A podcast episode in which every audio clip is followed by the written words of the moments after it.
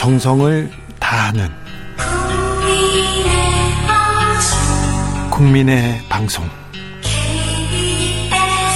KBS 주진우 라이브 그냥 그렇다고요. 주진우 라이브 함께하고 계십니다. 라디오 정보센터 다녀오겠습니다. 조진주 씨. 주진우 라이브 이슈 티키타카 최진봉 김병민 두 분과 함께하고 계십니다. 아, 참 다른 뉴스가 나갈 때 저 안에서 스튜디오에서 무슨 얘기를 하나 궁금하시죠? 진짜 재밌는 얘기인데 이 얘기를 김병민이 그대로 한다면 큰일 납니다. 정치사가 큰일 납니다. 큰일 날까요? 네, 네. 뒤집어집니다. 제가 아, 주진우 기자님을 얼마나 좋아하는지 네. 계속 얘기하고 있었습니다. 2353님께서 새빨간 거짓말 이런 소리 함부로 하면 안 됩니다. 아, 새빨간 뭐죠? 한 사람 있잖아요. 이명박 전 대통령. 네, 그렇습니다. 새빨간 거짓말입니다. 거짓말입니다. 그렇, 그렇다고 해서 새파란 거짓말입니다. 이렇게 할 수는 없잖아요. 자, 아까 말했듯이 음. 교수 님. 네.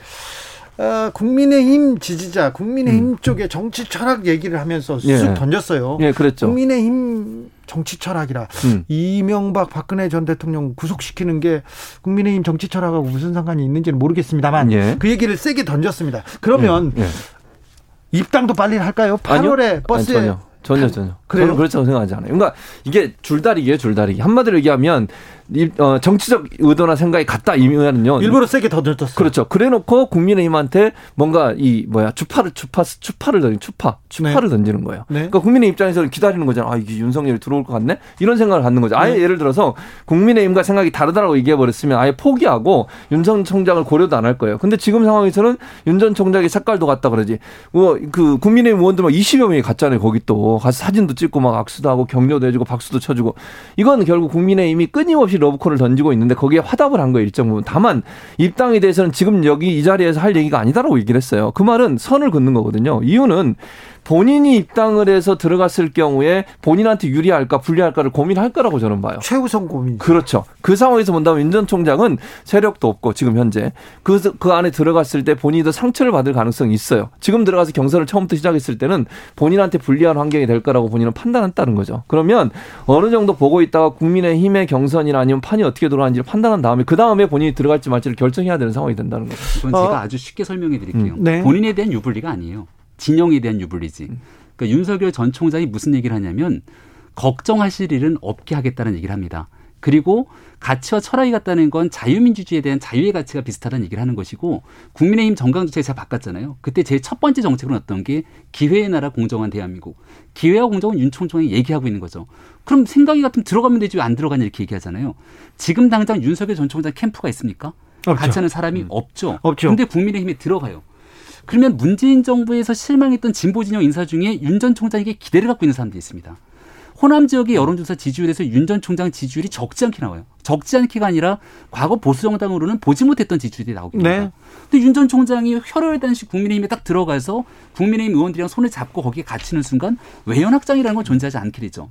그러니까 윤 전 총장이 정치를 선언하고 함께 손을 잡을 사람들을 만나면서 캠프에는 국민의 힘뿐 아니라 윤 전 총장이 기대하고 또 문재인 정부에 실망했던 많은 사람들이 손을 넓게 힘을 합친 다음에 그 힘으로 국민의힘이 쭉 밀고 들어가게 되면 나중에 국민의힘도 윤 전 총장 측에서도 야권으로 정권 교체를 원하는 사람 입장에서는 더 확실하고 더 크고 더 넓게 정권 교체가 가능하다. 이런 생각을 갖고 있는 것이고 시기의 문제일 뿐 어느 정도 순간에는 가장 적절한 타이밍을 선택할 거라고 좀 봅니다. 그러니까 일단 그러니까 김병민 전 최고위원은 본인이 정강책 만들어서 그걸 자꾸 강조하잖아요. 이런 자유와 뭐 이런 거. 근데 제가 볼 때 국민의힘과 정치원이 같다 이 말에 어, 국민들은 어떻게 인식을 할까요?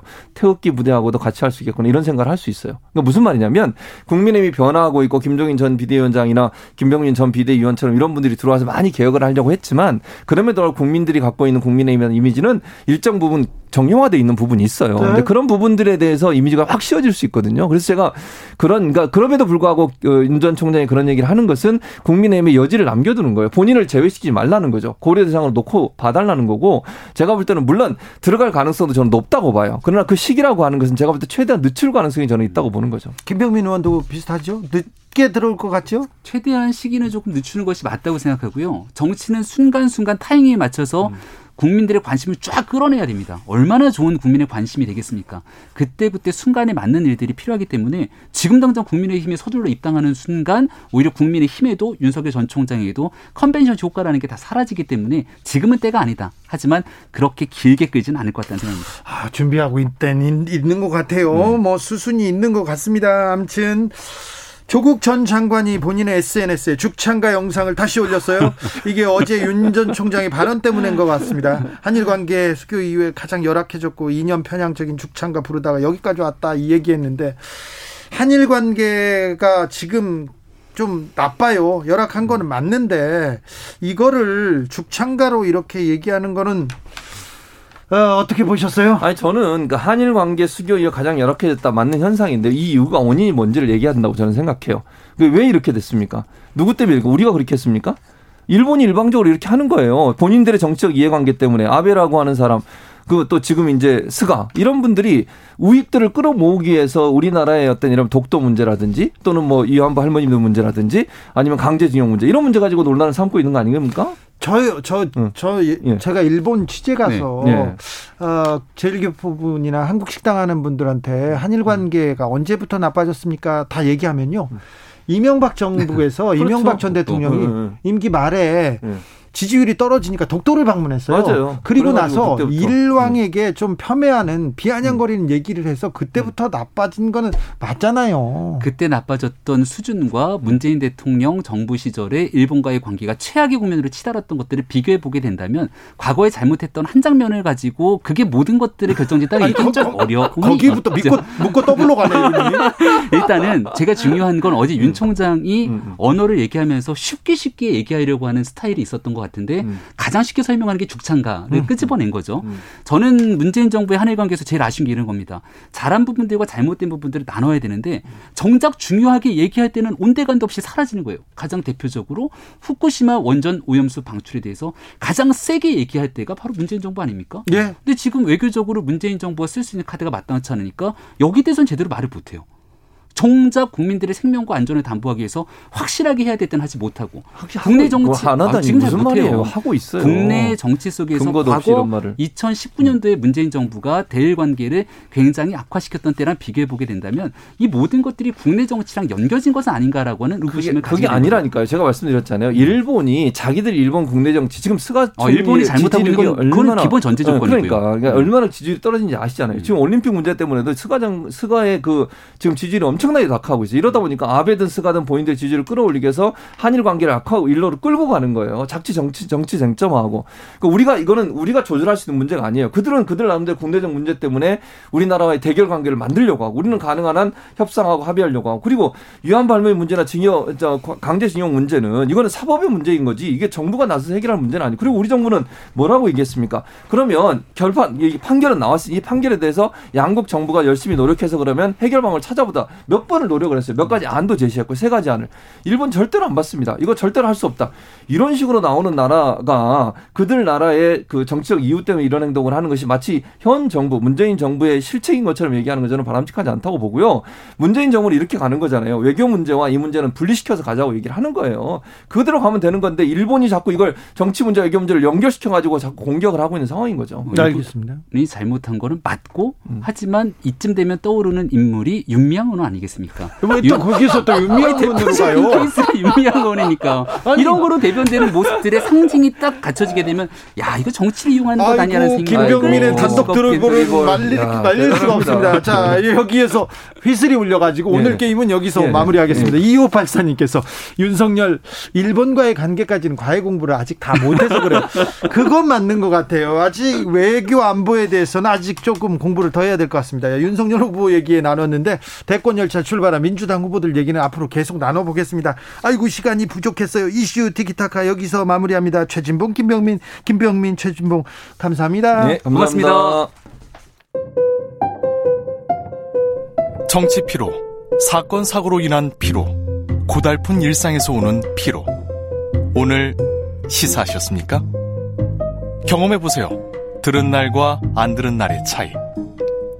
여러분의 피로를 날려줄 저녁 한 끼 시사. 추진우 라이브.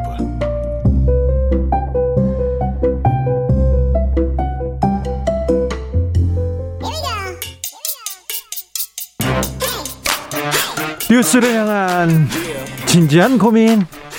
기자들의 수다.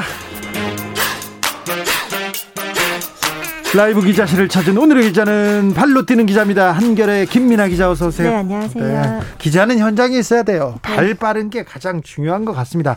어제 기자회견장 가셨어요? 어, 네. 갔었어? 아, 저희 후배가 갔고요. 그렇지. 저는 문자만 보내요. 김민아 기자 정도 되잖아. 네. 김은지 네. 정도 되면 이렇게 문자 보내요. 그래가지고 야 이 질문에 그러면 기자들이 이렇게 스마트폰을 보고 질문하잖아요. 그런데 저는 기자회견장 가서 한마디 이렇게 질문하는 게 그렇게 재밌더라고. 맞아요. 근데 사실 저희 회사는 음. 투표에서 떨어져가지고 기자회견장 안에 못 들어가고 1층에서 봤습니다.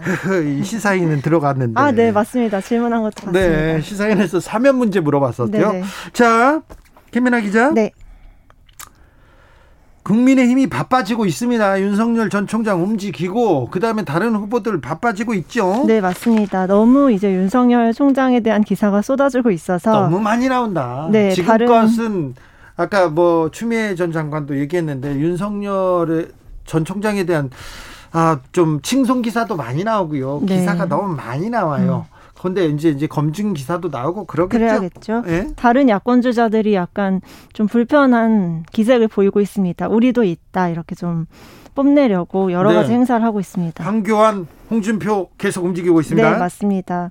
오늘 홍준표 의원은 또 한 번 윤석열 총장한테 조금 맹공을 퍼부었는데요. 어제 공약을 발표했는데 네, 다, 맞죠. 다안 나왔어요. 네네. 별로. 그래가지고 기분이 속상한 것 같아요. 그러실 우리. 수 있을 것 같습니다. 예. 오늘도 이제 국민의힘에 입당한 뒤로는 처음으로 네. 초선 의원들의 그 모임에 참석을 하셔가지고 예. 뭐 본인과 가족이 국민에게 도덕적으로 당당한지 검증을 해야 한다. 예. 어떻게 보면 윤석열 그 총장의 엑스파일 내용인 거죠. 예. 그 얘기를 다시 한번 꺼내면서 좀 압박을 하는 모습을 보였습니다. 네. 그런데 예. 근데 홍준표 의원한테 좀 저 당신 왜 이렇게 거친 얘기 합니까? 이런 얘기 있어서 또 그 그에 대한 얘기도 좀 했어요. 음, 네, 네. 좀 그 홍, 홍, 홍 의원은 당연히 윤석열 총장이 입당해서 같이 경쟁을 하면 좋겠다. 이렇게 좀 환영의 뜻을 밝히면서도 뭐 사실 뭐 1997년 대선 그리고 이명박 박근혜 경선 이런 걸 봤을 때 경선에서 얼마나 많은 것들이 나오는지 한번 기억을 해봐라. 네. 윤석열 총장도 그만큼 검증을 받아 할 것이다. 이런 주장을 폈습니다. 아, 네. 다른 후보는요? 네, 오늘 또 황교안 전 대표 있죠. 네. 자, 네, 잘. 뭐 하세요? 아, 지금 책을 이제 내놓으셨고. 책 쓰셨어요? 네, 맞습니다. 초인류 정상국가라는 책을 오늘 출판 기념회 하셨습니다. 뭐 기도집 그런 거 아니죠? 네, 이번엔 그게 아니더라고요. 네? 지난번에 나는 죄인입니다를 네. 냈었는데 네. 이번 책에는 얼굴을 직접 이제 넣지 않고 내용으로 승부하겠다 이렇게 좀 취지를 밝히기도 했는데요.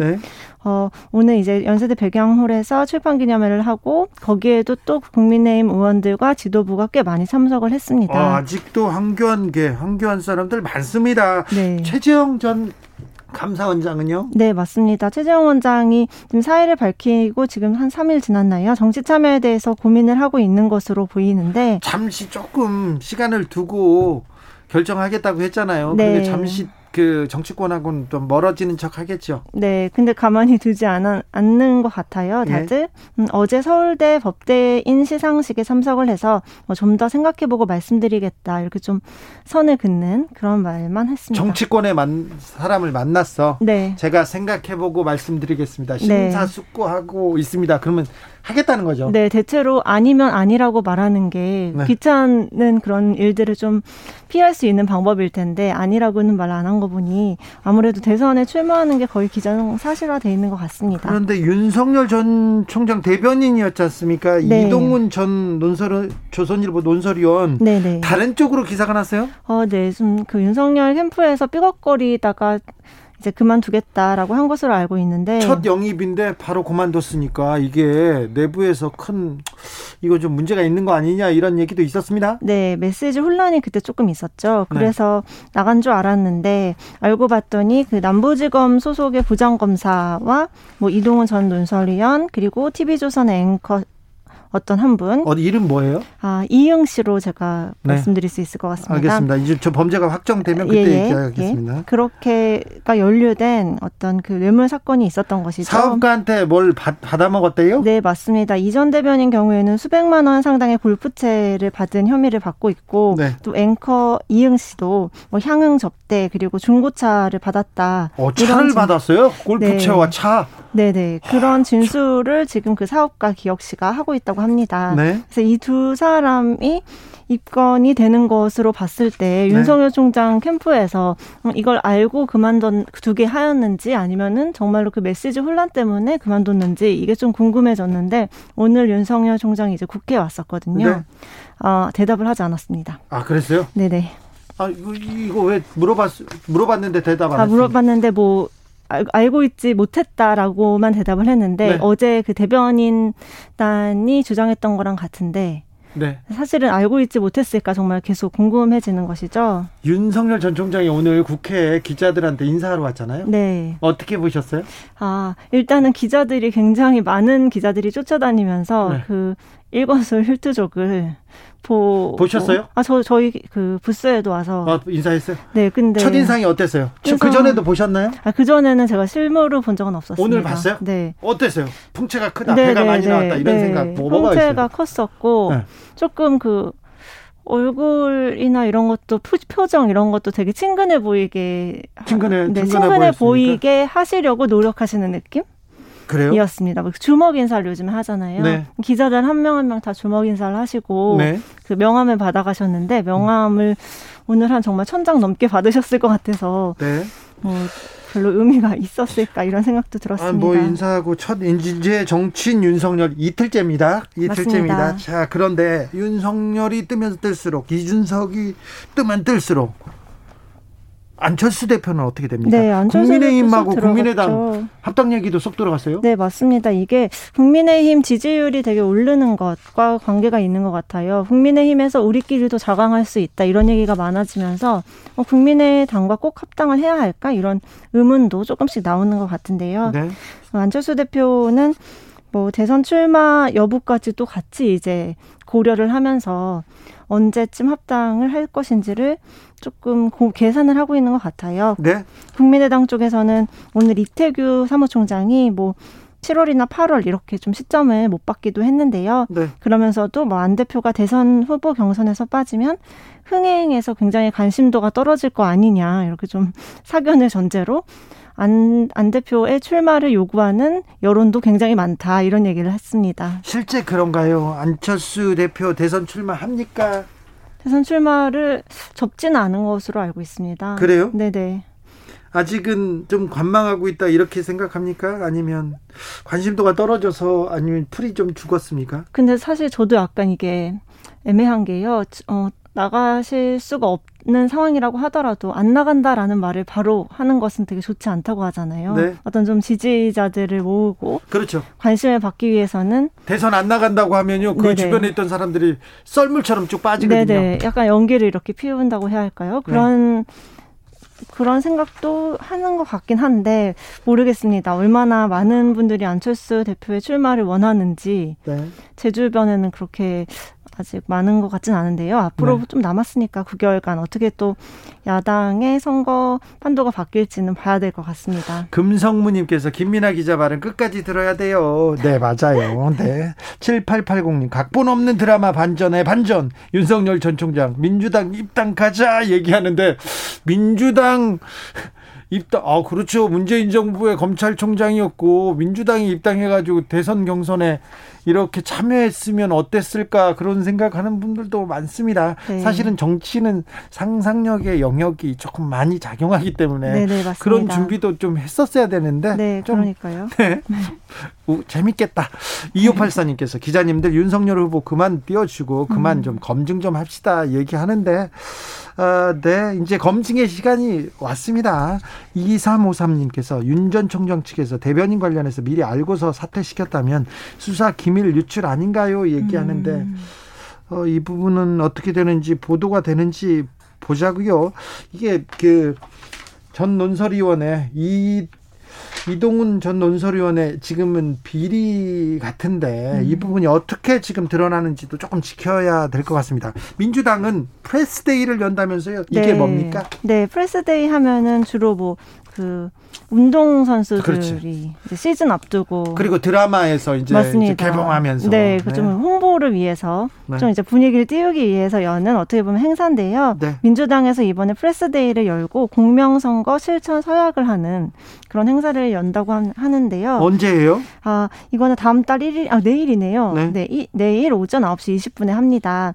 근데 이제 이게 조금 재밌는 게 그동안 민주당은 좀 그냥 선거를 준비하면서 뭔가 예능처럼 하기보다는 정도를 가자 요런 취지의 행사들을 많이 해왔다면 요즘에 국민의힘에서는 좀 토론 배틀이라든지 뭔가 이준석 대표가 나가지고 뭔가 예능처럼 좀 관심을 끌려는 행보를 보여왔거든요. 어느 정도 성공하고 있어요? 맞습니다. 그렇다 보니까 민주당도 거기에 좀 자극을 받아서 이번에 프레스데이를 여는 거 아닌가 이런 해석이 나옵니다. 이번엔 뭐 후보들이 나와서 또 공약도 얘기하고 장점에 대해서도 얘기하고 그러겠죠. 네, 다른 음. 후보를 네 지명해서 뭐 궁금증을 물어보고 지적하는 발언을 하는 이런 이런 시간도 있다고 하고 액션캠을 증정을 해주면서 앞으로 돌아다니면서 열심히 현장 민심을 청취해 달라 이렇게 또 얘기한다고 합니다. 어 내일 한다고요? 네 맞습니다. 국민의힘 대변인 오디션은 어떻게 돼가고 있어요? 지금 오후 5시부터 오늘 네. 정해집니까? 아 아니요 오늘 지금 8명 중에 4명을 뽑는 4강 네. 또 뽑아요? 네네네 8강전을 지금 하고 있는데요. 누구 저기 국민의힘 주변에서 누가 우승할 거다 벌써 얘기 나오죠? 그렇죠. 아무래도 좀 인지도가 있으신 후보가 있고 네. 또그 예전에 오세훈 서울시장 후보 를 지지하는 청년들이 뭐그 거리 유세에 나선 적이 있었는데요. 그때 이제 나섰던 분들이 이번에 대변인까지 연결돼서 이번에 지금 도전을 하고 있고요. 김현주 아나운서 내정설에 대해서는 어떻게 보십니까? 글쎄요. 근데 어쨌든 그 워낙 그 방송인으로서 탁월한 재능이 있는 건 확실한 것 같습니다. 근데 뭐 이렇게 내정하기보다는 지금 투표를 해서 투표인데 근데 네, 처음에 나오자마자 예. 나오자마자 저 정도 거물이 그렇죠 그렇긴 하죠. 거물이 그 분이 그 간단치 않은 인물이고 네네. 남편도 굉장히 또 어, 이 조금 힘이 있는 분인데 음. 이분이 나온 걸 보면 어, 여러 얘기가 나옵니다. 네, 맞습니다. 뭐 어느 정도는 실력이 다들 검증이 된 분들이 8강까지 올라왔는데 오늘은 뭐 박성민 청와대 1급 비서관의 임명, BTS의 병역 특례 등 약간 논란이 될 수 있는 주제를 가지고 토론을 하고 있고 이걸 이제 종편에서 중계를까지 해주게 됐거든요. 네. 그러니까 그렇다 보니까 뭔가 좀 종편에서 네. 중계하고 있어요? 네, 맞습니다. 네. 네. 재밌죠. 4357님께서 press day 이런 거 하지 말고 전 국민 재난지원금이나 좀 주시지 얘기하는데 네. 80%만 주기로 했다고 합니다. 네, 네. 거의 정해진 것 같아요. 지금 국회에서는 여야가 네. 상임위원장 배분 놓고 아 줄다리기 한창입니다. 맞습니다. 아직도 해결이 되지 않았는데요. 내일이 본회의가 예정돼 있어서 여당에서는 상임위원장 배분 협상을 오늘 안에 마무리 짓고자 합니다. 근데 이제 국민의힘에서는 법사위원장을 주지 않으면 할 수가 없다라는 입장을 고수를 하고 있고요. 네. 좀 사실 여기 들어오기 전에 그 만나고 있다는 얘기를 들었는데 어떻게 오늘 밤 안에 결론이 날지는 좀 두고 봐야 될 것 같습니다. 민주당 입장에서는 이제 추경 예산안이 제출이 될, 될 예정이고 또 그러려면 예결위원장도 선임을 해야 하고 법사위원장도 지금 계속 대리 업무를 하고 있거든요. 그런 자리들을 좀 이제 채워놔야 정상적으로 국회를 운영할 수 있다라는 생각에 무조건 좀 내일은 어떻게 통과를 시키고자 하는 의지를 보이는 것 같습니다. 그죠? 네. 국민의힘에서는 어떻게 한답니까? 국민의힘에서는 일단 오늘 법제사법위원회를 연 거 자체에 대해서부터 굉장히 반발했는데요. 오전 10시에 국회의장이랑 양당 원내대표가 회동을 하면서 이게 결론이 안 난 상태에서 법사위를 연 것은 뭐 앞에서는 회동하는 척하고 뒤에서는 뭐 뒤통수 치는 것이다. 어떻게 이렇게 갑자기 자기들끼리 법사위를 열겠다고 하느냐. 반발을 했고요. 어, 민주당에서 사실 단독 처리가 가능한 상황이기 때문에 지금 이렇게 계속 평행선만 달리고 있는 것을 어떻게 극복할 수 있을지 좀 결단을 할 시점이 아닌가 이런 생각도 해봅니다. 네.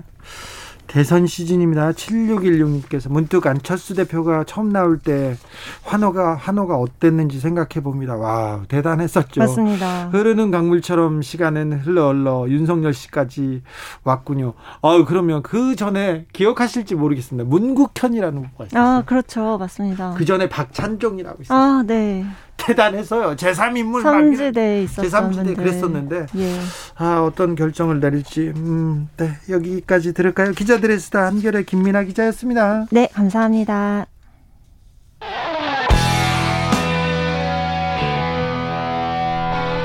스치기만 해도 똑똑해진다. 드라이브 스루 시사 주진우 라이브.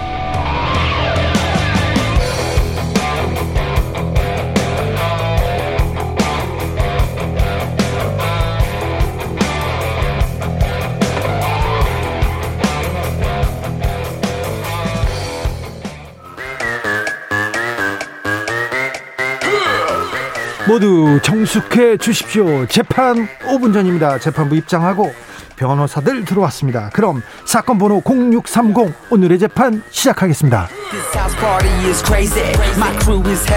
박지훈 변호사 출석했습니까? 네, 출석했습니다. 박지훈 변호사입니다. 신유진 변호사 출석했나요? 네, 신유진 변호사 출석했습니다. 음, 군 얘기를 먼저 해볼까요? 공군 이모 중사가 성추행 피해로 극단적 선택을 한지 아, 시간이 좀 지났습니다. 2차 가해를 한 혐의로 상관 두 명이 구속됐어요. 네. 굉장히 좀 의미가 있습니다. 이 중사의 상관들입니다. 20 전투 비행단의 노모 준이하고 이 상사인데요. 이 두 사람이 이 당시에 추행 당했다라고 보고했을 때 그거 하지 마라. 그냥 모른 척 해라. 면담하자. 했던 부분입니다. 네. 그 부분이 특가법상의 보복 협박이 될 수가 있고요. 강요죄가 될 수 있어서 그 두 부분을 적용해서 두 사람을 지금 구속 기소한 그런 상황입니다. 네. 심지어 아. 이 노준이라는 이 사람은 네. 이 사람 어, 예. 네. 아, 네. 노준 이분이요. 네. 이분. 네. 아, 이분이라고 부르죠. 그런데 네. 과거 회식 자리에서 이중사를 직접 성추행한 그 혐의까지 있는 것으로 조사돼서 네. 어, 군인 등 강제추행 혐의도 적용이 됐다고 합니다. 예.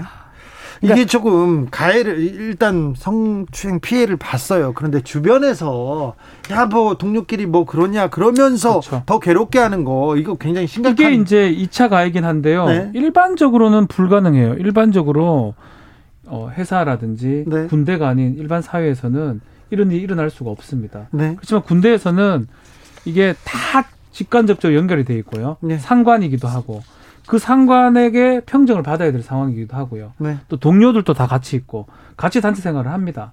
그러다 보니까 이런 일이 발생하는 그게 괴로웠던 거죠. 예, 그게 가장 힘들었던 거죠. 네. 그 노준이가 이 사건을 은폐하고 싶었던 이유가 본인도 직접 성추행했던 적이 있기 때문에 더더욱 신고를 못하게 했던 게 아닌가.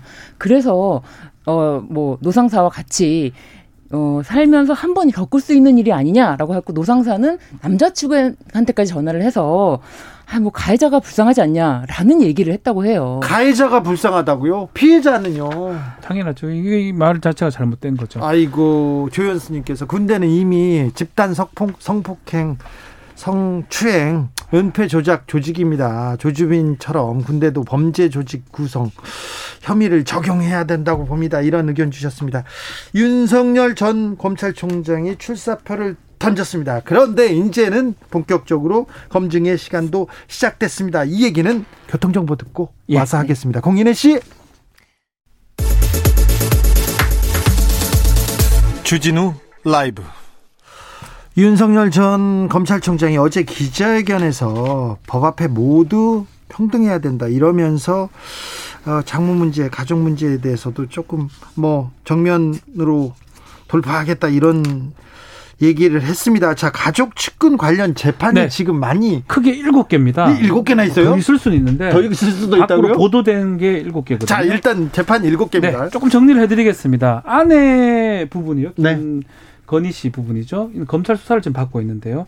도이치 도이치 모터스 주가 조작 관련돼서 연루가 됐다는 거 자본시장법 위반 수사가 지금 진행 중이고요. 일본 소, 혐의가 예. 주가 조작입니까? 그리고 본인이 운영했던 코바나 컨텐츠에 어, 협찬을 받았거든요. 이게 네. 혹시 제3자 뇌물죄 되지 않느냐. 네, 이 부분 협찬이 원래 4종, 4건 있었는데 음. 16건으로 늘어났다고 해요. 그렇죠. 아무래도 남편이 어, 공직자인 때 이렇게 갑자기 협찬이 늘어났기 때문에 음. 뇌물성이 아닌가 이런 부분에 대해서 지금 범, 어, 수사 중인 거죠. 그리고 장모가 두 건 지금 재판을 받고 있습니다. 장모님이요? 하나는 잔고 증명서를 위조했던 거. 아 이거 재판해가지고 판결 나오는 재판 게 진행 중입니다. 지금 7월 2일 날 판결 다른 겁니다. 다른 겁니까? 네. 불법 요양병원 네. 개설해가지고 의료법 위반한 거. 의료법이에요? 예. 네.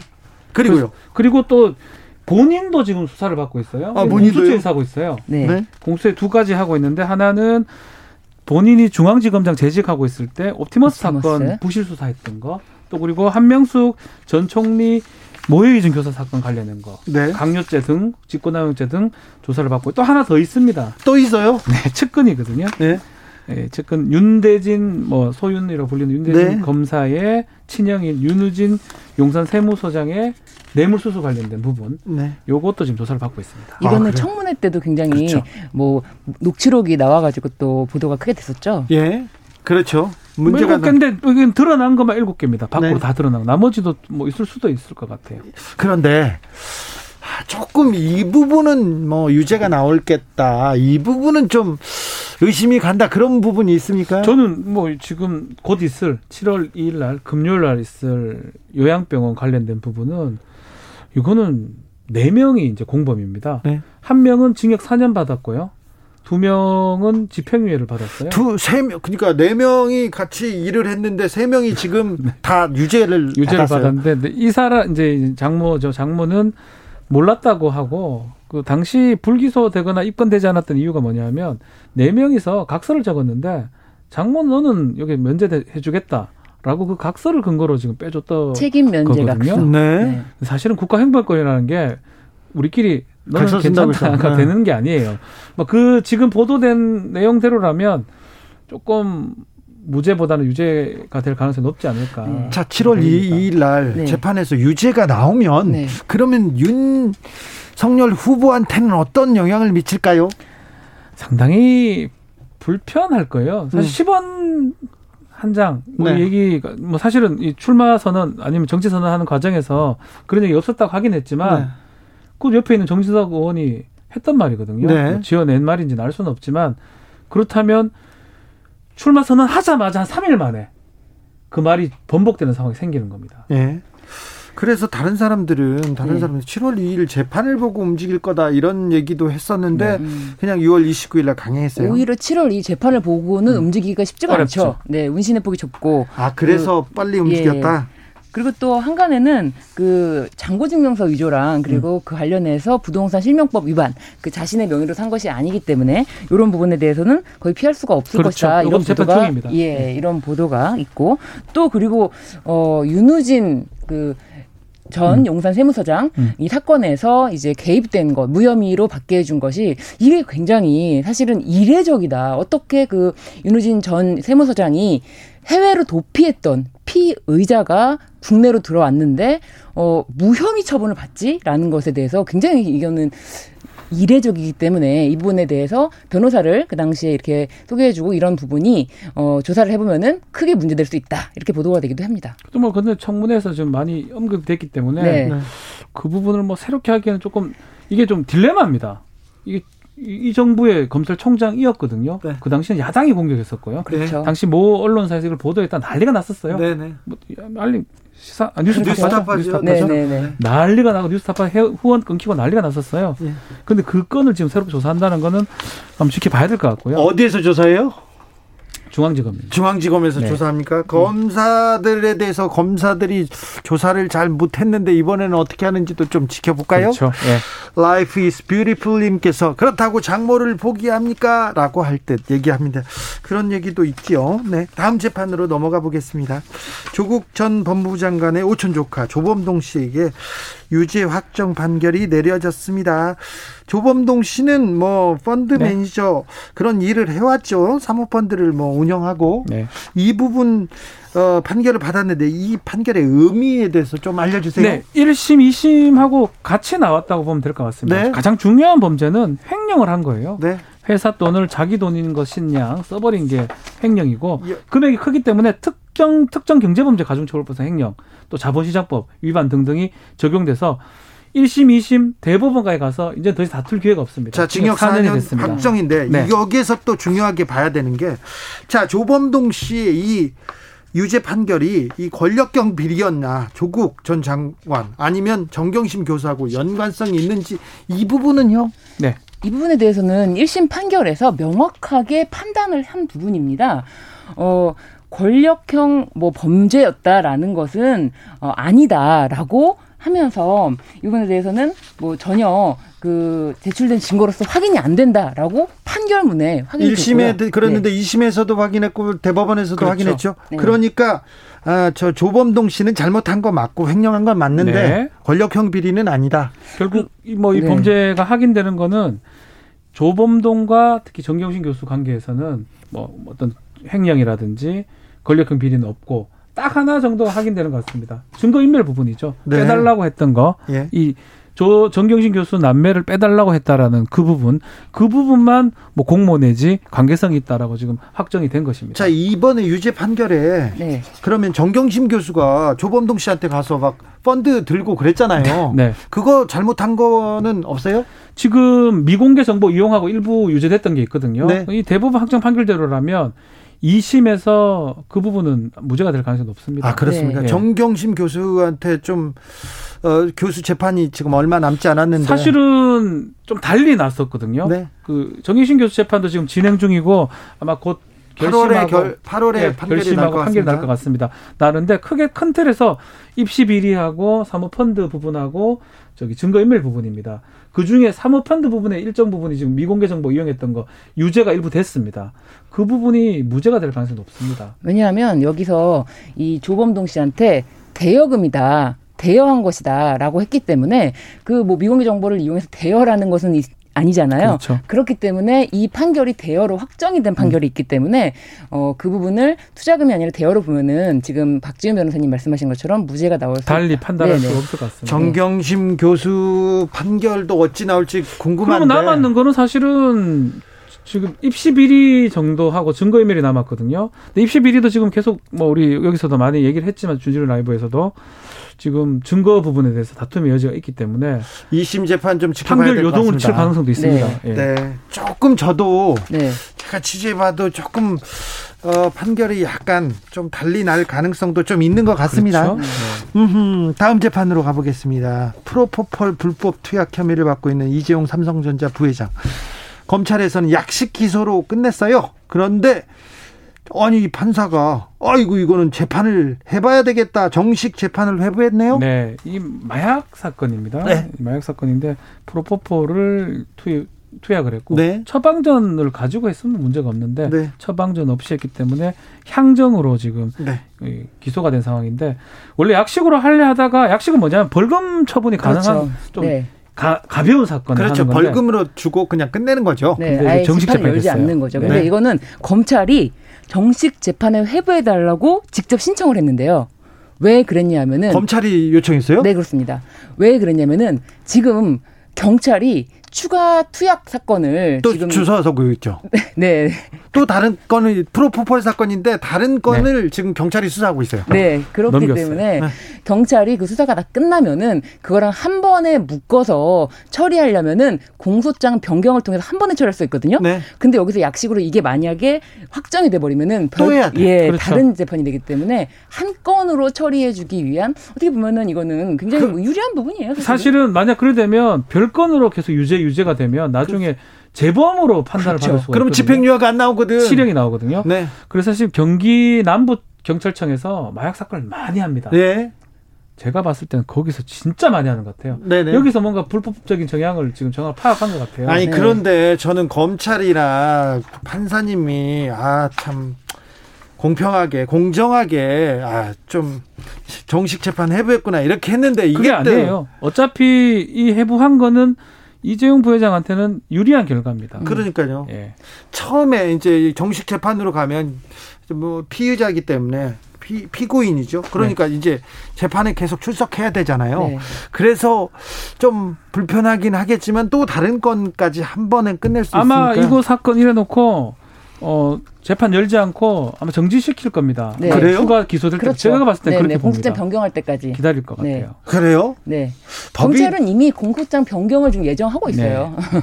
법이 누구한테는 이렇게 친절해요. 일반인 기다려줘요. 일반인이 예를 들어서 나 또 마약 하나 더 있으니까 기다려 기다려 달라 하면 네.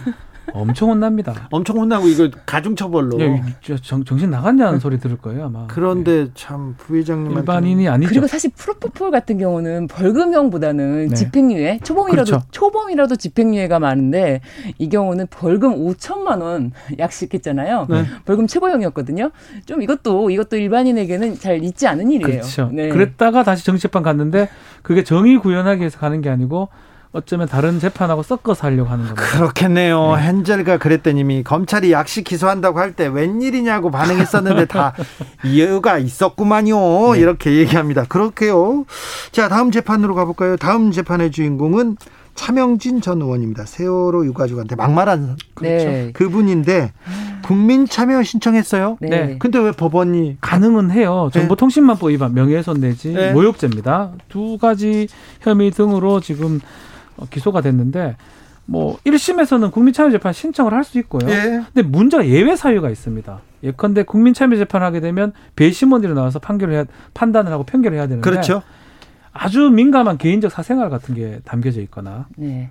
또 그런 것들이 뭐 공공 이익에 반할 가능성이 있으면 직권으로 법원이 국민참여재판을 기각할 수가 있습니다. 네. 이건 사실은 이 차명진 전 의원이 했던 말이 상당히 민감한 세월호 관련된 뭐 그럼 얘기하기 조금 네, 그렇지만 네, 그게 법정에 많이 언급이 된다 그러면 네. 개인적 사생활이 공개될 우려가 있기 때문에 네. 뭐 사생활 떠나서 상당히 예민한 부분이기 때문에 네, 사실인지 아닌지도 모르는데요. 알수 없는 얘기를 한 거예요. 굉장히 조금 네. 네. 어쩌면 뭐 말, 말도 안 되는 얘기를 했는 건데 그거를 검증을 한다면 오히려 2차적인, 3차적인 피해나 가해를 줄 수가 있거든요. 그렇죠. 네, 그래서 국민, 안 됐습니다. 그런데 이분이 본인의 SNS에 직접 쓴 말이잖아요. 말이 네. 있거든요. 이 지금 박지민 변호사님 네. 말씀하신 그거 말 발언 말고 네. 직접 작성한 글이 있는데 음. 이거는 뭐 자식들의 죽음에 대해서 뭐 이렇게 굉장히 어, 동병상련에 대한 것을 뭐 여러 가지로 많이 울거먹는다 뭐 이런 식의 어떤 표현 제가 직접적으로 음. 표현을 못 하겠는데 네. 그런 표현을 썼는데 이거에 대해서만큼은 본인이 만약에 이거 인정을 하면은 이 재판이 뭐 길어진다거나 이건 아닌데 이것도 부인을 하고 있어요.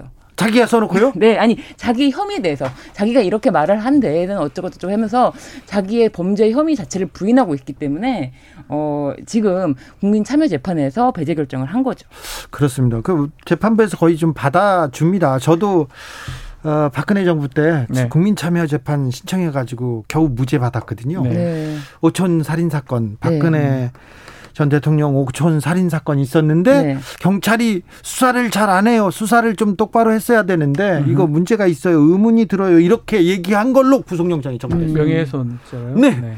네. 어이구 참 구속영장이요? 그, 예, 그 그래서 제가 경찰 기록을 다 갖다가 네. 경찰이 얼마나 좀 허술했는지 네. 기록을 갖다가 이렇게 넣어서 조금 의문이 있다, 허술했다 이 얘기를 했는데 구속영장 수갑 네. 유치장 이거 와. 그 당시에 명예훼손으로 진짜 많이 처벌이 됐어요. 네. 정말. 당시 뭐뭐 뭐 뭐, 뭐 정봉주 전 의원이 너무 그렇죠. 그 이명박 정부 초기에 네. 그때 이명박 정부 초기에는요. 그렇죠. 이명박 정부 1년 차에 네. 검찰이 BBK 얘기했던 사람들을 음. 다 기소하고 네. 다 잡아가려고 막 했어요. 저도 실형이 나왔죠. 네, 검사 네. 10명이 저한테 형사소송 안 되니까 민사소송을 아, 걸었어요. 그게 더 무서워요. 호호. 근데 1심에서 졌다가 네. 2심에서 겨우 이겼어요. 네. 국민참여재판 얘기가 나와서 또 재판 얘기는 좀 제가 네. 또 좀, 네. 제가 어, 기자가 아니라 제가 제가 우리 법조인으로 살고 주진우 진행자가 썼던 그 책을 보면서 네. 아, 이 사람 참 제대로 재판 당했구나라는 네. 걸 느꼈어요. 아, 네. 구치소나 교도소에서 예. 사법 뭐 사법 할거 아, 그 얘기 됩니까? 괜찮습니다. 아, 제 책이 예. 네.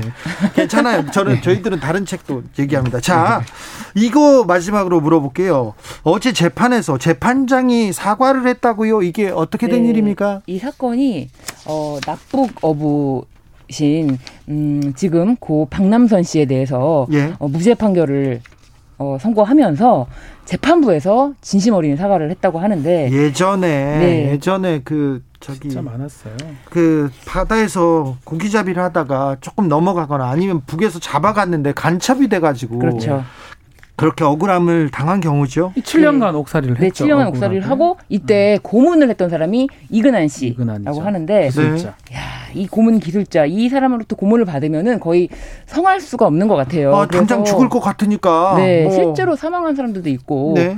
예, 그래서 이분이 이제 어 박남선 씨가 어 출소 후에도 그 후유증으로 후유증으로 계속 이제 고통스러워 하셨는데 어 아드님이 바로 재심 청구를 하지 않고 아무래도 무죄가 안 나올 것 같다면서 아, 그때는 무섭잖아요. 예. 네. 계속 못 하고 있다가 뒤늦게 해서 너무 아버지한테 미안하다 죄송하다 이런 얘기를 하고 있어요. 상당히 아쉬운 네. 게뭐 네. 이거 왜 사법부가 사과를 했냐면요. 이 재판이라는 거, 뭐 고문 기술자 뭐 이거는 참 나쁘고 잘못된 거지만 경찰 수사하면 검찰에 다시 올려가지고 검찰 기소하고 1심, 2심, 3심까지 재판한 겁니다. 그래서 실형이 난 거거든요. 네. 그럼 그 과정에 이것을 다 못 본 거예요. 못 보았다고 저는 얘기하자. 안본 겁니다. 못 외면한 받겠어요. 겁니다. 독재라는 게다 예. 이런 사법 사법부의 공조가 거예요. 있었어요. 그 외면했던 거에 대해서 사실 몇 년 만에 재판부에서 사과를 했다고 어떻게 사과했습니까? 생각합니다. 네. 과거 음. 권위주의 정권 시절 사법부와 인권의 네. 보루로 역할을 제대로 수행하지 못한 점에 대해서 사법부 성원의 일원으로서 깊이 사과드리고 이번 재심 판결이 피고인들에게 위로가 되기를 진심으로 기원합니다. 네. 아주 진심 어린 사과를 했는데 아니 고문 뭐 잘못한 게 없었으면 사과할 일이 없죠. 그렇죠. 네. 고문 받은 거 몰랐냐고요. 알죠. 알죠. 그러니까 이게 이근한 씨가 사실 2006년도에 이, 음. 이분도 어쨌든간에 유죄 판결이 확정이 돼서 7년간 어, 징역형을 살았는데 좀더 재심 청구를 빨리 할 수 있었는데 좀 그 부분이 좀 안타까운 것 같아요. 네. 예. 아니 그러니까 공권력이잖아요. 음. 그리고 경찰이 한 거, 검찰이 한 판사님들이 한 그 좀 오류 있지 않습니까? 네. 잘 바로 잡지 않아요. 아예 안 잡혀요. 이거 음. 잘못한 사람들 책임진 사람 있습니까? 그러니까요. 없습니다. 네. 여기까지 하겠습니다. 8393님, 주 기자님 정과 몇 범이에요? 물어보는데 저는 정과가 없어요. 형사 재판에서 한 번도 지지 않았습니다. 지지 않았습니다. 네. 네. 재판 5분 전 박지훈 변호사 네. 신희준 변호사 감사합니다. 감사합니다. 오늘도 수고하고 지친 자들이여 여기로 오라. 이곳은 주기자의 시사 맛집 주토피아 주진우 라이브. I messed up tonight. I lost another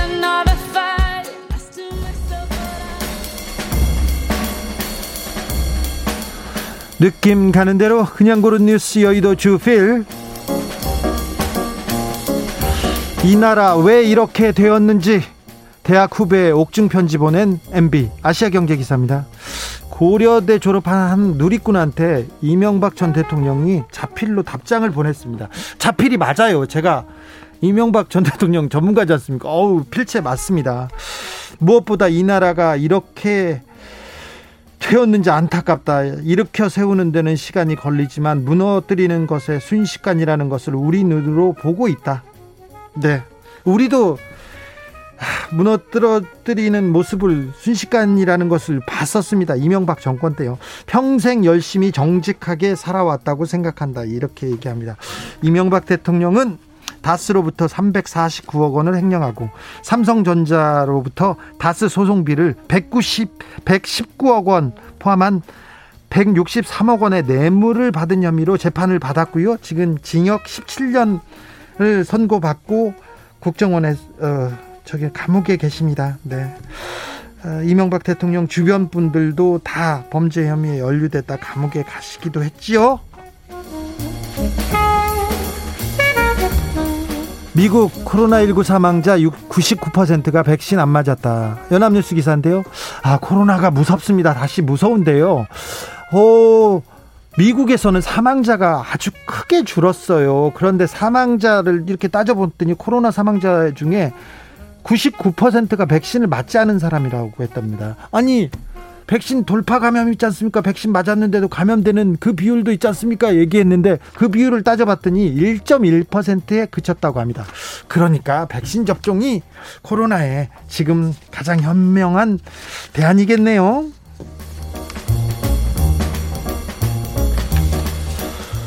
캐나다가 47.9도 원인은 열돔, 심각해진 기후변화 경종. 연합뉴스 기사입니다. 캐나다 하면 무슨 생각나십니까? 얼음, 만년설, 오로라 막 이런 거 생각나는데 캐나다 서부의 브리티시 컬럼비아주의 최고 기온이 무려 47.9도입니다. 47.9도.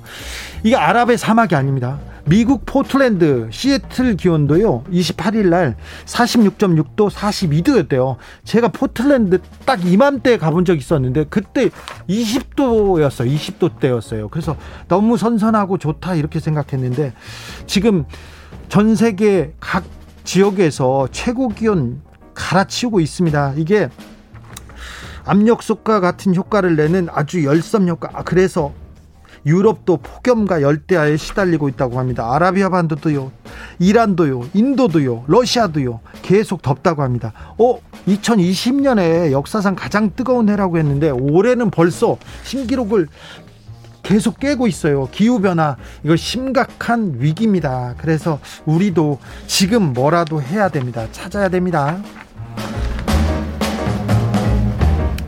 캐나다 폭염 피해 수영장 찾은 야생 곰가족 KBS입니다. 그 폭염이 어, 캐나다 서부, 미국 서부 강타했다고 아까 말씀드렸잖아요. 그래서 캐나다 야생곰들이 너무 더워서 너무 더워서 주택가로 내려와 가지고요 수영장을 습격하고 있다고 합니다. 새끼곰 한 마리가 시원한 물로 막 다이빙하고요. 그러면은 엄마 곰도 따라와서 같이 물놀이를 즐기고 있다고 합니다. 참 곰도 수영해야죠. 추운데 내려와야죠. 네, 어쩔 수 없습니다. 아, 너무 더워서 기후가 너무 위기라고 몸부림을 쳐서 날씨가 더운 것 같습니다. 지구야 미안해 환경을 위해서 뭐라도 해야지 이렇게 다짐해 봅니다. 조혜숙님께서 이 나라 왜 이렇게 됐는데 본인이 얼마나 큰 공을 참아서 참 많이도 세우신 분인데 왜 모른 척 하십니까? 서운합니다. 이렇게 얘기합니다. 아, 이명박 전 대통령한테 하시는구나. 네. 아울시티의 핫 에어 벌룬 들으면서 저는 여기서 인사드리겠습니다. 저는 내일 오후 5시 5분에 돌아옵니다. 지금까지 주진우였습니다.